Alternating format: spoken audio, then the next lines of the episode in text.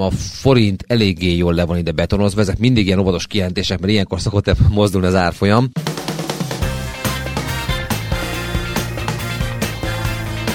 Elképesztően érdekes mozgások vannak.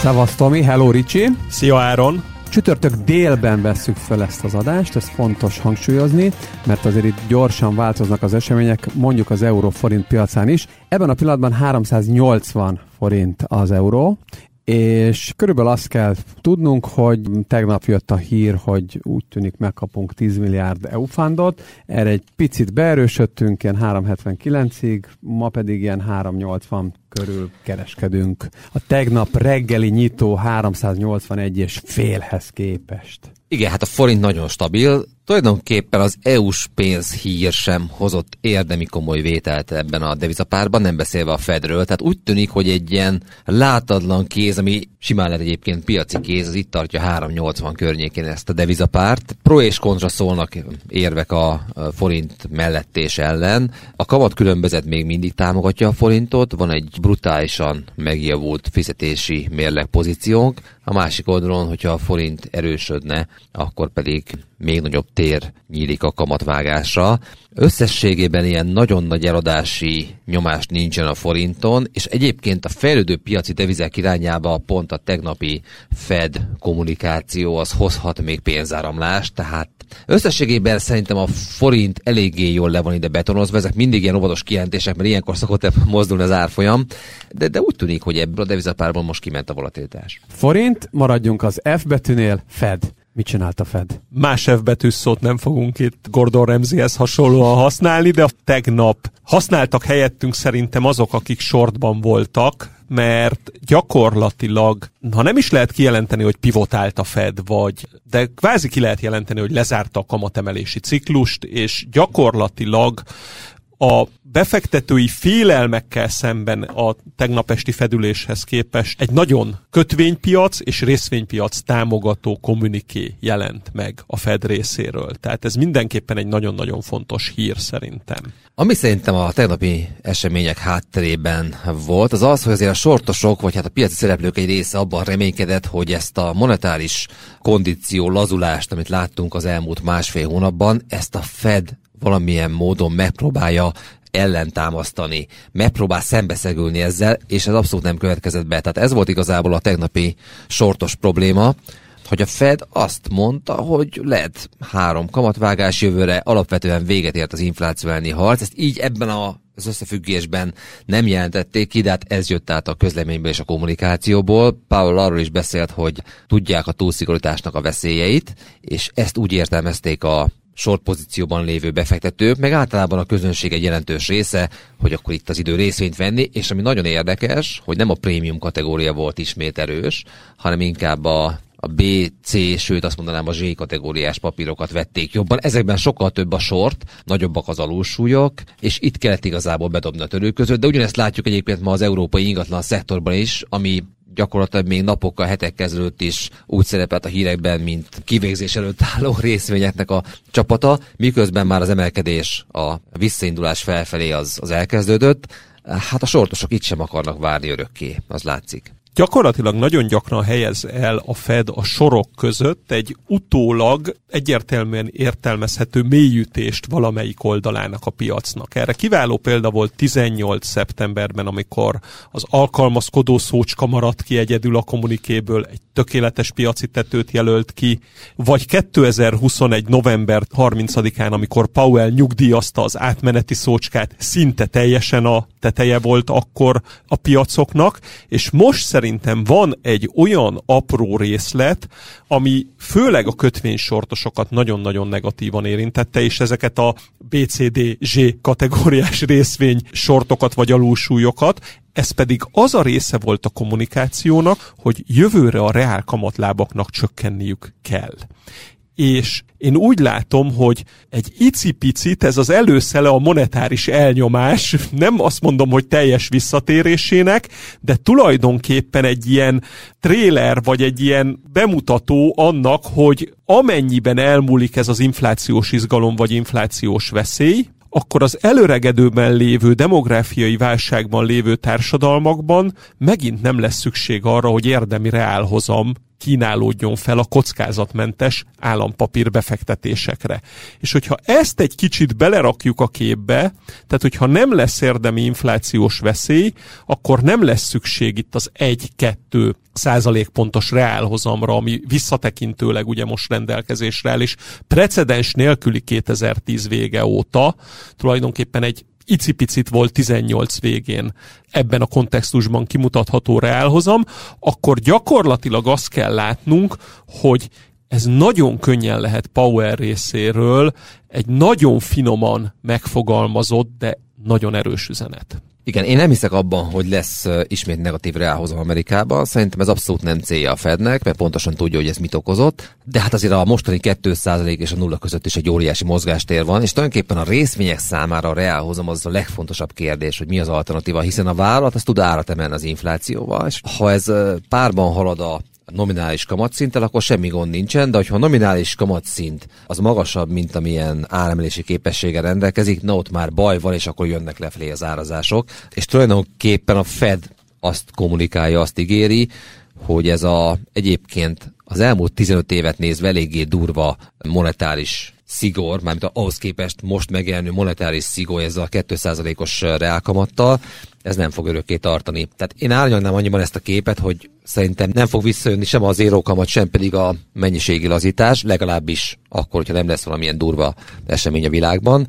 Inkább akkor időzítik ezt szerintem, hogyha mondjuk kell finanszírozni egy tajvani háborút, de hát az mondjuk más szempontból problémás a piacnak, ez messzire vezetne. De az biztos, hogy ha a reálkamatok jönnek le, akkor az az eszközáraknak pozitív, és én azt is érzem, vagy gondolom, hogy ma minden amerikai befektetési tanácsadó és privát bankár az ügyfeleket fogja hívogatni, hogy vegyünk részvényt, felejtsük már ezt a money market fundot, mert ezzel maximum 5%-ot lehet keresni, Igen. azért a részvények nyilván potenciálisan jóval többet tudnak kínálni. Ne- nekem ebből, amit mondotok, azt kezd összeállni, hogy amit november eleje óta kezdünk gondolni, vagy én legalábbis biztosan, és amire többször rá is kérdeztem nálatok, hogy az amerikai indexek vajon idén az éves csúcsokon zárnak-e, és hogy szerintem egyébként egyre nagyobb az esély, az összes amerikai index az éves csúcsán fog zárni. De hogy ugye nem sokat láttunk 2024-ről, de azért ott is kezd körvonalazódni egy olyan forgatókönyv, hogy ezek miatt, amiket most itt elmondhatok, azért ez még nem úgy fog véget érni ez az év, hogy december 31-én vége, és aztán úgy indulunk, hogy mindenki mindent elad, hanem hogy ez szépen mehetnek fölfele még az árak Amerikában. Igen, hát nagyon sok minden lesz 2024-ben. Hol a hozzák, hol a széles index, Nagyon nagy a lemaradói, lemaradói fájdalom. Van de, lemaradói fájdalmunk. De a, szent, de a szentiment is kezd egyre optimistább lenni, tehát mindenképpen most azt a kérdést kell feltenni, hogy lesz ebből 24-ben valamilyen kis buborékocska építés. Direkt használom itt ezt a kicsinyítő képzőt, tehát hogy, hogy lesz-e valami túllövés fölfelé. Tehát Igen. ez a legfontosabb kérdés, hogy a, a jó szentimentel tud-e folytatódni ez a lemaradói emelkedés? Szerintem a, a Fed azért nem zárta ki a monetáris szigor, vagy inkább azt mondanám, hogy a kamatvágás elmaradásának a lehetőségét. Nagyon egyszerű, a kommunikációban menedzselik most a hozamgörbét, és hogyha azt látnák, hogy az infláció ismét emelkedne bármilyen okból, ez lehet egyébként ma még nem, nem ismert ok is, akkor nagyon egyszerűen tudják befolyásolni a piacot, és tudnak újra szigorítani a monetáris kondíciókon úgy, hogy valójában ténylegesen a kamatokkal nem csinálnak semmit, mármint az alapkamattal, csupán a hozamgörbét igazítják. Tehát nekem úgy tűnik, hogy a, a tényleges kamatvágások vagy kamatemelések korszakában most átléptünk a kommunikációs alapú monetáris politikába, amikor a piacán mozgatjuk a kamatokat, nem pedig mi magunk csináljuk ezt. Érdekes új játék ez, mindenképpen szerintem egy új időszak. Nem zárom ki, hogy azért lesz még egy olyan folyamat, vagy olyan jelenség majd az első-másik négy évben, amikor a piac ebből a kialakuló árazási erőből hirtelen átvált egy másik irányú mozgásba, de hát ez még, még nagyon messze van. Mindenesetre, ha a buborékocska fújódik, Ricsi, akkor azért egy dolog biztos, hogy ott abban mindig long oldalon kell benne lenni.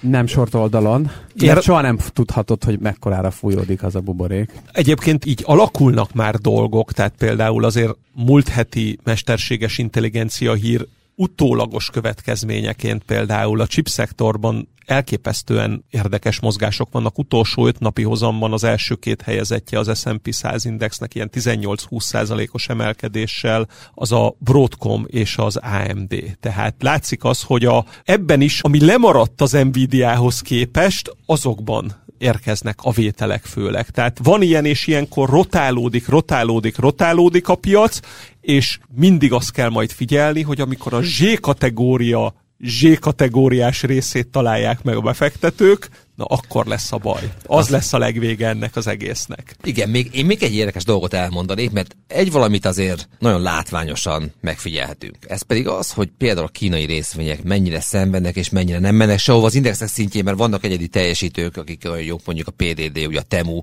itthon is nagyon népszerű, ezt, ezt imádják a befektetők, de maga az MSCI China Index nem, hogy nem megy sehova, hanem szakad. Tehát van egy olyan folyamat a háttérben, ami meg azt mutatja, hogy a fejlődő piacok között szelektálnak a befektetők, és az amerikai nagy lazulás, ez tereli a pénzt például Kelet-Európába, tereli a brazilokhoz, egyértelműen látszik, ez két nagy kedvenc jelen pillanatban. Nyilván India az egy örök kedvenc lesz, mert hogy ott van egy olyan demográfiai, meg egy olyan strukturális növekedési sztori, amit szeretnek, de Kínába abszolút nem bíznak az amerikai a pénzt. Zajlik ez a, a kínai piacnak az embargózása vagy szankcionálása, anélkül, hogy hivatalosan jött volna bármilyen korlátozás Washingtonból.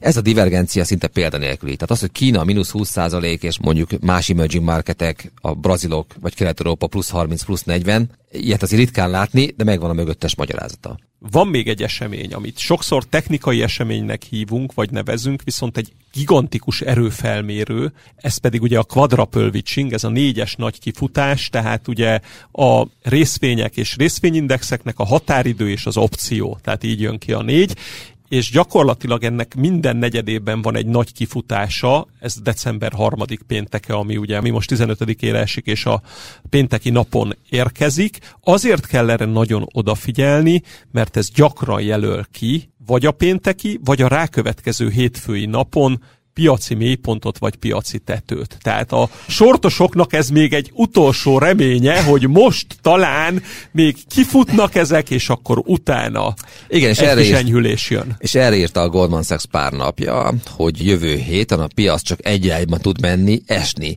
Ez még a Fed előtt született ez a call. Kérdés, hogy az befolyásol-e bármit is, de minden esetre ők eléggé beleálltak abba, hogy a piaci pozicionáltság és az opció kifutás miatt az előttünk álló hét az egy korrekciót fog hozni. Hát ez Annyira- majd kiderül nem sokára. Annyira szeretem, hogy ilyen Goldman Sachs nevű nagy cégek is olyan magabiztossággal tudnak mondani akkora hülyeségeket. Ez olyan Hát azt nem tudjuk, hogy hülyeség, ez majd kiderül. Hát, de ha kiderül.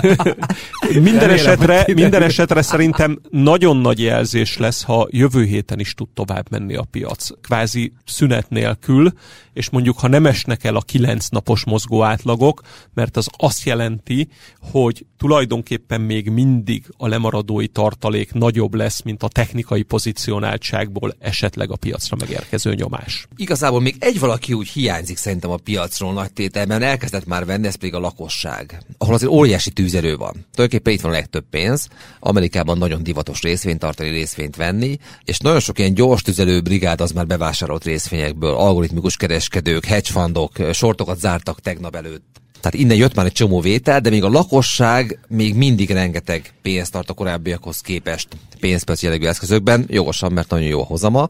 Tehát igazából ezt a piaci korrekciós irányt, amit mondjuk a technikai indikátorok kijelölnek, ezt azt tudná eliminálni, hogyha az amerikai lakosság ugye az év végével kihasználva a szezonalitást, a Fed felől jövő híreket, hogy beledurrantana a részvénypiacba. A, vagy az opciós piacba, amivel ugye sokszor terrorizálta már a professzionális befektetőket is, az az tud lenni egyébként az igazi FOMO-nak egy végső szakasza januárban, februárban szerintem. Jó, akkor az fog történni, hogy jövő pénteken, azaz karácsony előtti utolsó pénteken ezeket még jól megbeszéljük, hogy mi történt a négyes kifutással, stb. stb. amiről most itt szó volt.